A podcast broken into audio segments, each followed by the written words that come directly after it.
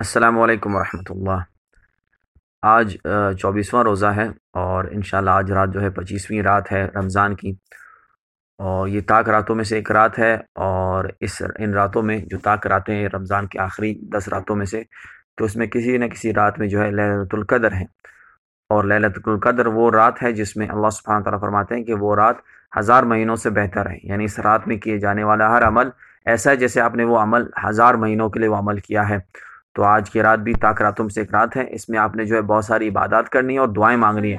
اور خاص طور پہ جو ہے نبی کریم صلی اللہ علیہ وسلم نے جو اس رات کے لیے دعا بتائی وہ ہے، اللہم انکا عفون تحب العفو، فاعف عنی۔ کہ اللہ، تو معاف کرنے والا ہے، معافی کو پسند کرتا ہے اور مجھے، تو مجھے معاف کر دے۔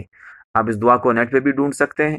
تو یہ دعا زیادہ سے زیادہ مانگے انشاءاللہ۔ اور اس رات میں اپنے لیے جتنے دعائیں مانگ سکتے اپنے والدین کے لیے، اپنے گھر والوں کے لیے، اللہ سبحانہ تعالیٰ انشاءاللہ آپ کی دعاؤں کو قبول کرے گا۔ تو آپ نے جو ہے آج کے رات یاد رکھے، آج جو ہے وہ طاق رات ہے۔ آپ نے اس کو ضائع نہیں کرنا اور عبادات کرنی ہے۔ جزاک اللہ خیر، السلام علیکم ورحمۃ